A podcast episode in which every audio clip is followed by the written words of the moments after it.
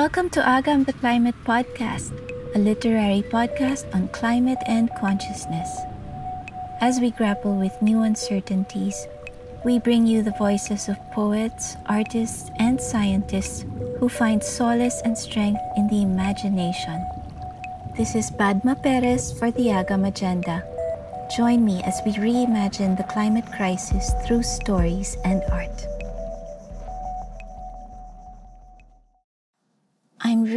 Excited about how the storytelling circle of Agam the Climate podcast is widening. You may have already noticed that we're featuring voices from beyond the pages of the Agam anthologies. There's just so much good work being done by writers who focus on humans in nature and the climate crisis. In this interview with Sigrid Gayangos, we talk about writing intersectionality into fiction, but without mentioning intersectionality. And we have lots of fun. In 2020, Sigrid's short story Galansiang was one of 10 finalists in the Everything Change Climate Fiction contest, which received a total of 580 submissions from 77 countries. Here is Sigrid introducing herself beautifully with a short piece she wrote for the University of the Philippines Global Grace LGBTQ workshop. Where I come from, I am from big Sunday brunches in the family compound, my siblings, cousins, and I wearing our pristine church clothes and being in our best behavior while the adults take turns in commandeering the kitchen. I am from dishes made from what the sea had to offer, cooked in ways known to coastal towns in Iloilo, Cebu, Cotabato, and Zamboanga. I am from the dishes that somehow made their way to our shores. I am satti for breakfast, knickerbocker for dessert, and marang any time of the day. I am from that cozy little house in the hilly terrain of Pasonanca, that portion of Zamboanga that smells oddly of pine cones and nestled way up in the city, some kilometers away from downtown Pueblo. I am from Moon River played on the piano, while in the distance there is an off key singing of Queen's Bohemian Rhapsody, their duet somehow perfected. I am from wild greens, calamansi, atis, and peppers, all grown in the fresh dirt under the blazing sun in our tiny yard. Then I am from that antique bungalow with one room that used to be solely for storing arms. Then that two floor building with creaky floorboards and locked storage rooms. than the two bedroom apartment downtown that finally spelled quiet for us. I am from finding home then feeling lost for almost a decade in Quezon City. I am from that frequent need to move homes. I am Chavacano, Hiligaynon, Binisaya, Hokkien English, and snippets of Tagalog and Tausug, all rolled up, complex and compounded in one sentence. I am from constantly shifting linguistic gears depending on whom I talk to. I wonder if I have a motherless tongue or one with multiple mothers. I mourn the fact that I write primarily in English, repressing my rich history of linguistic pluralism. This is something that I still continue to interrogate and something that I hope to address in my future works. I am either a quirky math trivia from Papa or tales of seafaring from Mama before I go to sleep, both of them weavers of tales of wonder and enchantment. I am from learning as a child that a tree trunk looks like a hyperbola, that a Pringles chip is a doubly ruled surface quite like a hyperbolic paraboloid, and that an esau looks like a compressed sine curve. I am learning early on how much each type of fish would sell depending on the season, and knowing how to properly scale and clean them even before I learned how to cook rice.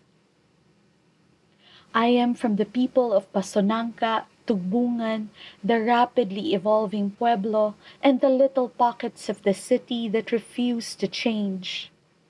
I am from the kitchens and couches and spare rooms of the friends I met in college and the strangers I encountered in my travels. Those who overwhelmed me with joy and food and stories and singing. Lots of singing. I am from the well worn Kodak albums that I still take with me wherever I go, sorted and filled and labeled by 20 year old me. I keep these albums in a box under my bed, and I let all these lost faces drift beneath my dreams. I'm not going to ask you to introduce yourself because I think that was a beautiful way already for you to introduce yourself. There's so much about that short piece that I find very striking. But first, for what purpose or what readership did you write Where I Come From? To be honest, I, I never knew that this would be published because this was a prompt in a workshop that we joined before, the UP Global Grace LGBTQ workshop. The title is precisely the name of the prompt, Where I Come From. And it was to sort of historicize ourselves and, in a way, our writing process. There's so much I want to pull out of it and ask you about. So, in that piece, I see several elements that are also present in your stories that I've been able to read. But since you started with food, could we start with could we start with food? Um, so what did you mean what did you mean to say about yourself when you wrote that you come from Sunday big Sunday brunches and you mentioned even calamansi and marang and different foods? So I come from a long line of fisher folks on both sides of the family. Both sets of grandparents, they moved from one region to another across Visayas and Mindanao in search of better fishing grounds. And then at one point in the 1950s, both families decided to finally settle in Zamboanga City. So they were very peripatetic folks who considered several places their homes. And when they moved from one home to another, they brought along pieces of the previous homes with them through meals and through language, through cooking. So when I think of heritage, I really think of food. So all these cuisines from the different places that my grandparents and those who came before them brought with them, and all those stories that we shared over big family meals. That was a general project, a vision of it. Um, now, the more specific lines. So uh, there really was um, a room just for firearms in my lolo's house. He was the president of the Fishermen's Association in Zamboanga back then. And at, at that time, the southern waters were still not as safe to venture on as it is now. So they, they had to arm themselves and to protect themselves from pirates and other entities. so yeah, we, we had that room that was just for arms. And in fact, the columns of the house I learned later on that there were starfish and seahorse built into them. Apparently, it's a common belief to strengthen the foundation, um, not just of the house but of the family as well. So that was um that was the main house, and it was in a family compound, which is located in a coastal area in Zamboanga. Like with as with all family compound stories, there were, you know, the happy big brunches stories, but also there were the complexities of different families living together and the small fishing venture that turned into a family business. And, and as much as it was fun and all, it, it was also like we never really had privacy. Fast forward to several years later, and you know, we finally got to move out from that and stayed in downtown Pueblo. But I realize now that a lot of our movements across Zamboanga were also were due to the political unrest. Um, as I've mentioned earlier, most of my childhood was spent in Pasonanca. So this is in the mountainous area of Zamboanga. In spite all that movement, Zamboanga still is like the place where where not just where you're from as you wrote, but the place where many, I think, of your fiction writing takes place and also by the sea, right? So, given all this movement, uh, you also mentioned 10 years of feeling lost in, in Quezon City. Um, where is home now? Mm. Well, I've always struggled with this question, to be completely honest. And I guess depending on where I'm at at the moment, the answer varies as well. So back in high school, if I I got asked this question, in as much as I love my hometown, it felt too small, and I just couldn't wait until I could get out of it. Now, now I had the PT one track mind back in high school. I just wanna go out and see the rest of the world. Well, now that I've lived in, well, I've spent 10 years in Quezon City, and by the end of May, that will mark my second year living here in Dumaguete. Now that I've been away from home for a significant amount of time, I just can't wait to return and live there, perhaps permanently, and hopefully do something to uplift the writing community back there. So, yeah, now I guess I would say home is Zamboanga.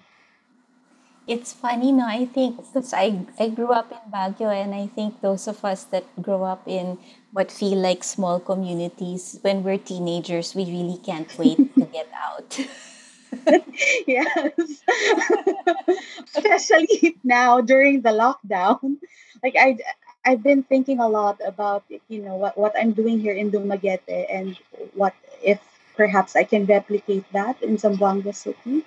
So yeah, I feel like like because I went I returned home right after graduation, but I think it was a premature return. I didn't know what to do with myself back then. I feel like now I had more idea of what I want to do when I uh, re-return. May I ask what you're doing now in Dumaguete? So here in Dumaguete, I work closely with R. Joseph Dazo, who is an excellent writer. He writes primarily in Binisaya and he's based in Cebu. So together with him and several other writers, mostly from Visayas and Mindanao, we managed to create this Cebu Writers Workshop, which is a very indie and DIY approach to the workshop process as we know it. Um, we also co-run this journal called Kritikan, and it champions um, writings from Mindanao and Visayas mostly. Aside from that, together with fine arts folks of Silliman University, we're starting out this reading room, which is primarily to give space to artists and writers to talk about their process, talk about their craft, and have the space for exhibition as well. The main goal really is to decentralize literary and art discourse, to take it outside of academic institutions and make it more accessible to the public. Thank you. That that sounds like really amazing work and this is what you hope to bring home yes. to Zamboanga when you're able to go home. Yes, hopefully. hopefully soon. Yeah, yeah. I can't wait. Yeah, we're all a little, well, not a little, we're all stranded right now wherever we are. So, thank you for uh, sharing your notions of home with us, how you've taken it to many different places, and it's back to Zamboanga eventually. What about those six languages you listed? Are you fluent in all those languages? I can understand Tausug, but I can never speak. Yeah. The rest, I am more or less. we grew up in a compound where people talk in different languages. So, and I guess also because of Zamboanga's location, it being a portal city. So it, it's pretty common for people there to be very multilingual. Chavacano, well, um, everyone in Zamboanga speaks Chavacano. Hiligaynon is from my father because he's originally from Guimbal, Iloilo. And Binisaya, um, no one, I think, is Binisaya in the family, but there are several Binisaya speaking people in Zamboanga as well. Um, Hokkien is from my mother's side. She graduated in a Chinese. So while we are taught Mandarin in school, the primary language used during Chinese classes were Hokkien. And I guess because there are just so many languages, I ended up writing in English. It, it felt like the more neutral among the languages. But now I'm actually exploring writing in Chavacano. And how is that going? It's so difficult. Oddly, it's difficult. Like I, I use Chavacano with, with my peers. We we primarily speak in Chavacano, but then it's it's the kind of Chavacano that's unique to my high school, and so that's Chavacano with snippets of Hokkien and English and Tagalog. So when people say like Taglish, uh, that's nothing. It's it's just two languages. We mix in Chavacano and Hokkien into the Taglish mix. So it's very informal. So I, I cannot seem to construct a sentence purely in Chavacano. Like it feels odd to me because we don't speak Chavacano that way. But I'm trying. I'm trying. And um, I hope, though, that there will be more writers from Zamboanga who write in Chavacano. When Kristine Ong Muslim, who did, um, she did this very interesting folio promoting various Philippine languages, we had a hard time finding entries for Chavacano. So there is a shortage in that, and I hope the younger generation of writers can address that. That's great. Thank you. And so, you know, with all these languages and being so multilingual, and um, I love how you pointed out Taglish is just two languages. Sorry. um, so you you you in where I come from, and just speaking with you, I get this sense of a very multifaceted identity, and I also sense that in the stories that I've been able to read. What's your relationship with with that, with that plurality that you described? Like, is it something you're fully comfortable with, or is it something like you use the word interrogate to refer mainly to your use of language and your choice of writing in English. And now it's great to hear you're trying to write in Chabacano as well. But how would you describe the way you feel in that multifaceted way or pluralist identity? Okay, so language is intrinsic to the expression of culture. So, with the plurality of languages that we grew up with, it was pretty much growing up in a multicultural household as well. But honestly, I never paid much attention to it until later on, like when we were first asked in school what our mother tongue was that was like I guess like when you live in a culture, it's everyday to you. It's normal. That's your natural. That's your default. So until you get exposed to a different mode of thinking, that's when you stop and observe. I oh nga, no, it, it's different where I come from. So yeah, before it, it was really a non-issue, especially when I was still in Zamboanga, because that was the default. Everyone was just multilingual. But then in college, and you know, like there are questions about mother tongue and in which tongue do we write, that was really when I was caught off guard, unsure how to answer it. I jokingly responded before to a professor that, well, I don't have a mother tongue. I have I have several mothers for my tongue.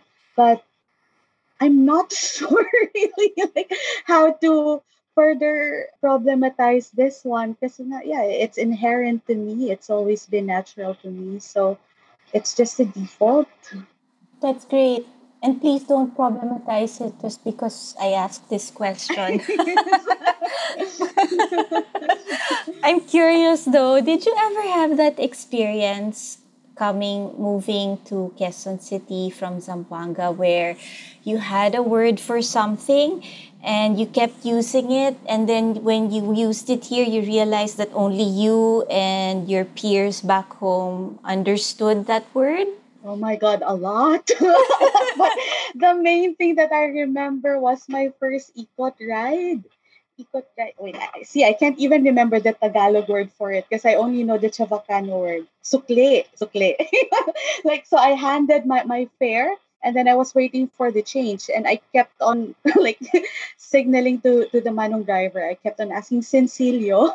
like I didn't know that Sencillo isn't a Tagalog word. Apparently, it's Chavacano.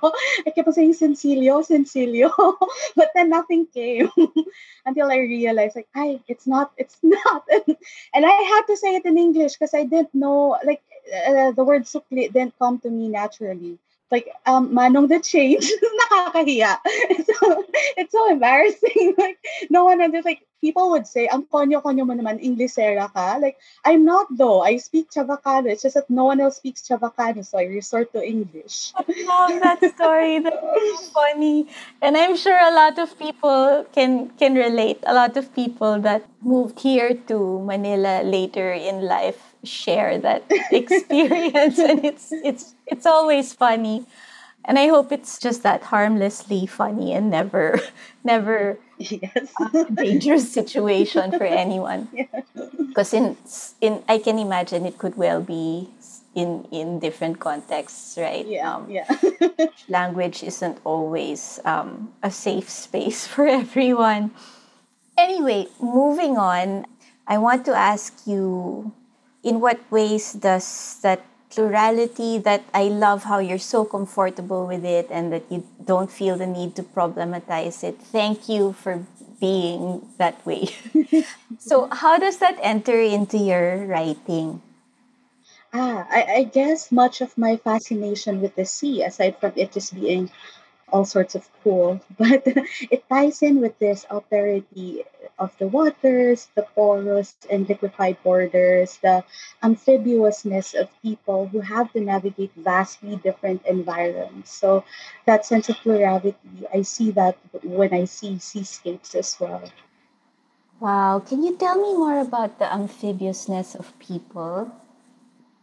Something I notice with those who live in coastal communities, with how they navigate their everyday lives, it's so different when they're by the sea or when they have to go out and be closer on land. I feel like it really has something to do with that, with how people act differently when they move from shore to land, the sea, that sort of space that they have to navigate. I feel like personally, when, when, when by the sea, I'm more more relaxed. Whereas when on land, I get more anxious, more anxious. So that kind of navigating through different environments. That was that was so nice the amphibiousness of people. I love the reversal there because we often describe other species in human terms. And i love how you describe humans in amphibious terms i want to ask you about last year i think it was a hard year for everybody but you had some really good news and we were all thrilled for you you joined the everything change climate fiction contest how did you learn about the competition and what made you decide to join? There was another climate fiction contest. Um, I forgot the name, but that one, it was the usual doomsday grimdark themes that they wanted. So when I was conceptualizing the story, I hadn't written a single word yet, but it was hibernating in my head. I just knew that I didn't want it to end that way in a very, you know, dark tone. I wanted it to be like, while not cheerful overall. I wanted it to be optimistic at least towards the end. So I shelved that story. And then I saw the Everything Changed call, and having read the previous volume where they have stories that grapple with real issues such as the future and ethics of our food sources, um, the connection and disconnection between technology and nature, and well, the interpersonal conflicts that arise no matter how peaceful the world is. So yeah, I, I, I like that volume really, and then plus the framing of the contest, which is apparent in the contest name. Everything changed, uh, lifted from Margaret Atwood's um, previous essay as well. So yeah, I thought, okay, this is the kind of climate fiction that I want to write. So could you please tell us a little bit about your story? What was it about? So Galansiang is the name of um, of a bird that's endemic to the Philippines. And it's a story set in a post apocalyptic world and follows the surviving humans in their community settlement on Mount Pulong-Bato. So it's really about these characters who, in the aftermath of destruction, are trying to find their way back to uh, what being human is, to actually live and not just survive. And a lot of it also has to do with how the loss of landscape also entails the loss of family, the loss of language, and the loss of memory. And what is galansiang? It's a black starling bird. It's a species of a, a black starling bird. There used to be many of them in Zamboanga, In fact, I, I got that from my father really because he had a lot of stories of climbing um, abong-abong. Abong-abong is the local term of Mount Pulong-Bato. So he had stories of just going up to abong-abong and then with a slingshot, sometimes he would like because there were too many of them. They were considered pests back then when we lived in Pasonanca, my father would take my sister and I up abong-abong as well. And we would spot Galansiang here and there every now and then. But I don't know, like through time with the continuous development happening in Zamboanga as well, um, we don't see much of it anymore. Does it have red eyes? It does, it does. And they make this really high pitched noise. I think that's the Asian glossy starling. I'm not an expert, but but I think that's what it probably was or is. And um, yeah, just to share with our listeners that when I wrote to Sigrid, part of my hook because this is the first time we're meeting, right? So part of my hook was Sigrid. I I saw for Galansiang today. and I was so envious because I haven't seen Galansiang for ages. So I, want to share also for listeners that you can download Everything Changed. You can download the book. The previous volumes are up, but Sigrid's award-winning story, congratulations, is in volume three. So it's easy to find. It's up on the um, Arizona State University site, but you can also just search for everything change climate fiction and it should come up, right? Yes. So, congratulations because you were one of the winners and that's why your story is in the book. How did you how did you feel um, when you learned that your story was chosen? Uh, well, it was the only story I wrote last year last year was really a, a difficult time for everyone. So uh, the moment I received the news, I honestly went back to sleep. It was a difficult time for me personally. like I'm sorry, like of course I was thrilled, but you know, last year we were dealing with all sorts of things. So I was feeling I don't know, like I was just not excited for anything. So even when I first heard that news, honestly, I was thinking like in the grand scheme of what's happening right now, what does my little literary news mean? But then, you know, it was cyclical for me. so right after that, I, I called I called my mom and then I processed the news with her, and she was like, "Oh, out of you know how many hundred submissions he made it and then uh, she asked me what the story was about and i told her what it means to me to have written that story. And that's when it started to sink in parang oh yeah it's 10, 10 stories um from different countries really. So that's when like it wasn't an instantaneous happiness sort of thing but like it took quite some time for it to sink in. And then when it did it was just like okay i hope a lot of people will get to read this I hope so too, because it's a lovely story, and I I love the reimagining that you did of how communities will survive and thrive and look out for each other. And without giving away too much, Galansiang is the key here to also how language is going to change along with the climate crisis. So, yeah, please do look for Everything Change Volume 3, and it's packed with good stuff. Speaking of good stuff, do you have a favorite from among the other stories in the volume? I do. Um, those they left behind. I love that one because it's really, you know, with, with the space exploration that some of the billionaires are prioritizing right now. It's really, it questions the ascent of the privileged few to Mars and then the scavenging on Earth really reminds me of another anime that I like, Space Sweepers. And uh, that story also centralizes on three women characters. So I like that one, Those They Left Behind. And another one, perhaps because of my bias with anything sea, I also love The God of the Sea. So The God of the Sea is, uh, it really has this gut puncher ending and the first sentence immediately hooks you to the story. And if you're into mythology and folklore, I guess you'd love that too. Thank you for sharing that. So what's what was the process of the contest like? Did you just submit and they judged and then published or how did it go? We submitted and it was really anxiety filled months because they uh, there were three reading rounds and every time you made it to the next round they would email you. Like it was my first time having to deal with that kind of acceptance like per level acceptance because normally it's just send your story let's forget about it and then we'll either send you a letter of acceptance or rejection. But in here, they were like, first round, I was thrilled. Per, siguro, that's why when I got the finals, I was like, I'm, I'm tired of this one. the first email, I was like, I was over the moon happy when they said, we made our initial round of reading and you made it to the first round. That was when I was ecstatic. but after that, like second round, we're like, okay, you made it. I was like, oh, come on, just get in touch with me when you've made your final decision. but well, after that one, after three three more rounds, they finally finally gave us the the list of ten stories that made it to the anthology. Congratulations. Thank you.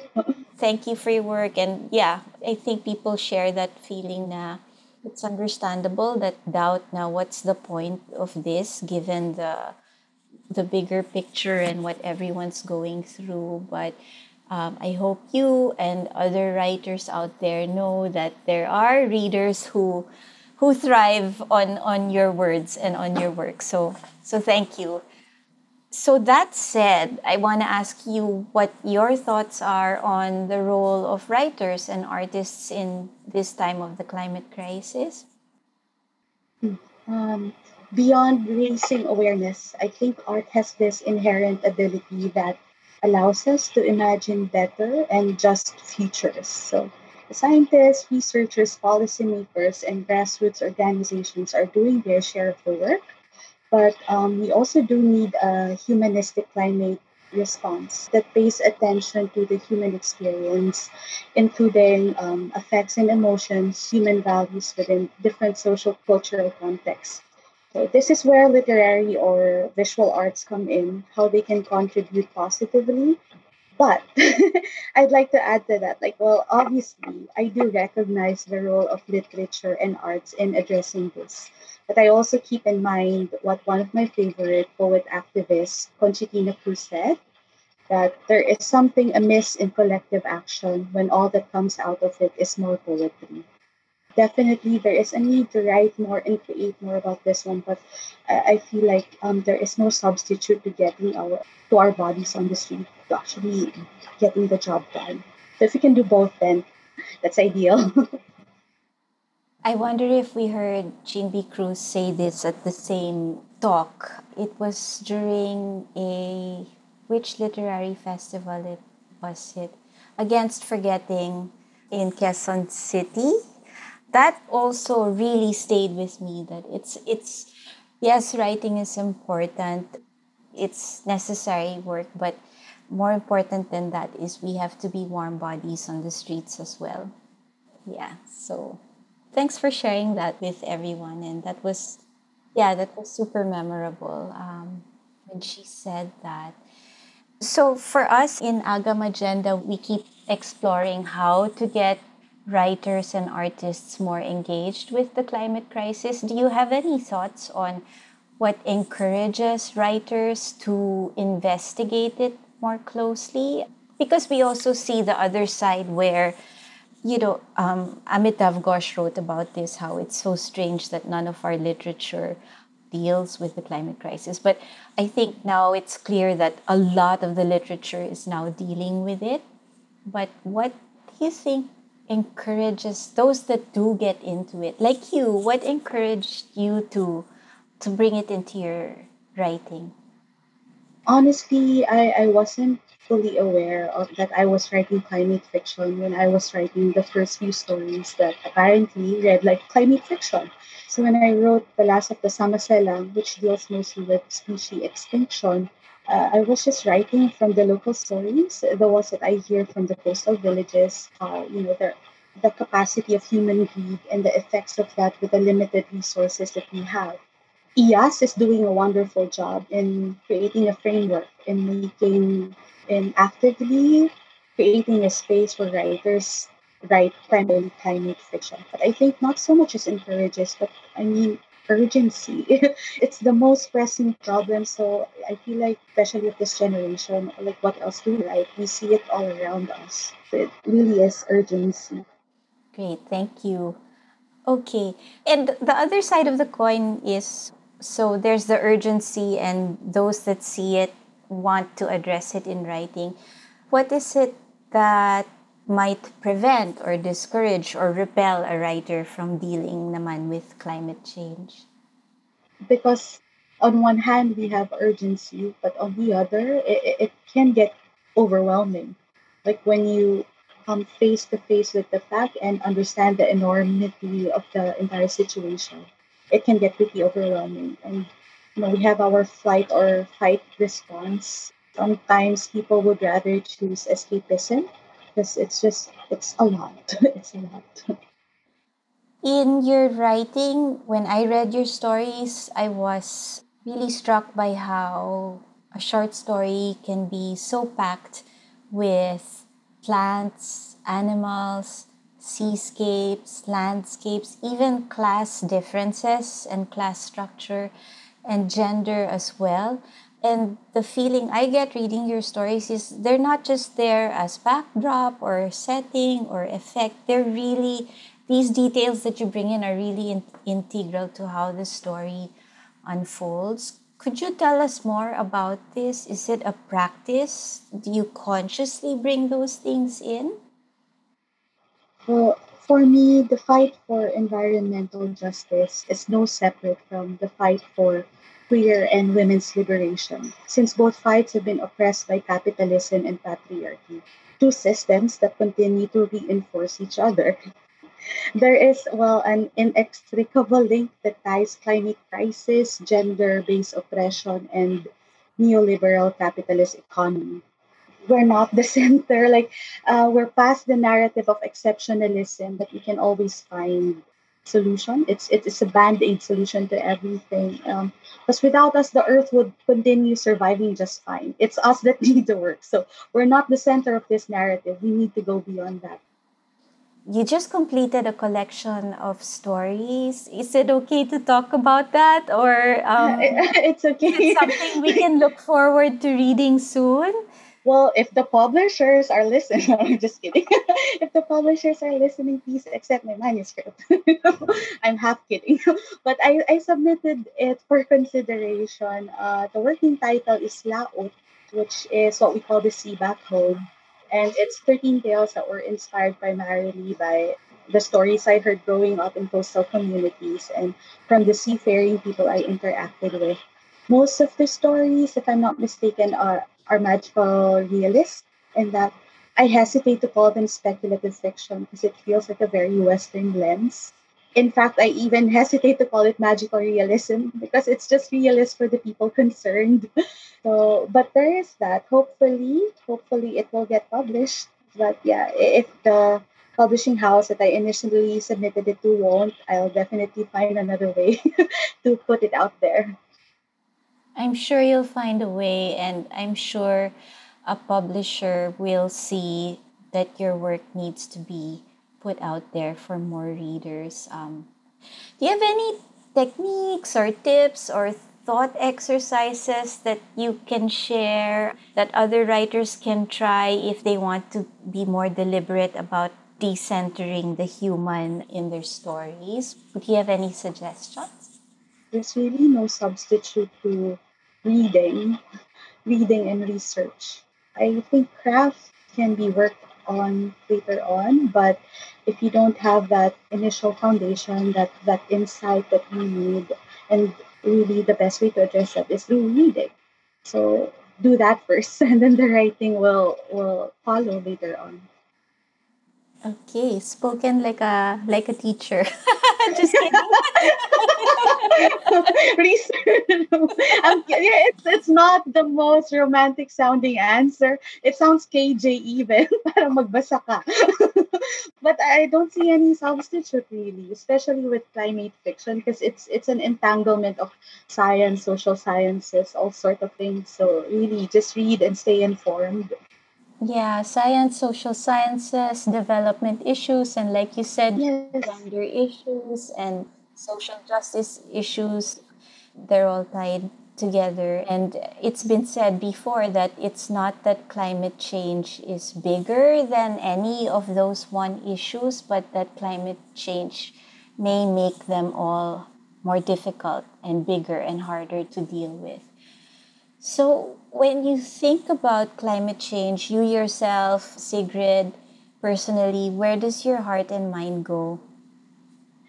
I, I suppose it's a twofold process. First, it goes to the necessary critiquing of imperialist patriarchal perspectives of nature and the devastating impact that, well, Western industrial technologies have had on indigenous peoples and, and ecologies. So after that angry mode, it goes to the more urgent matter of figuring out how do we dismantle binary paradigms by resituating humans in their relationships to their environment through transforming how we define the human and our concepts of agency as well.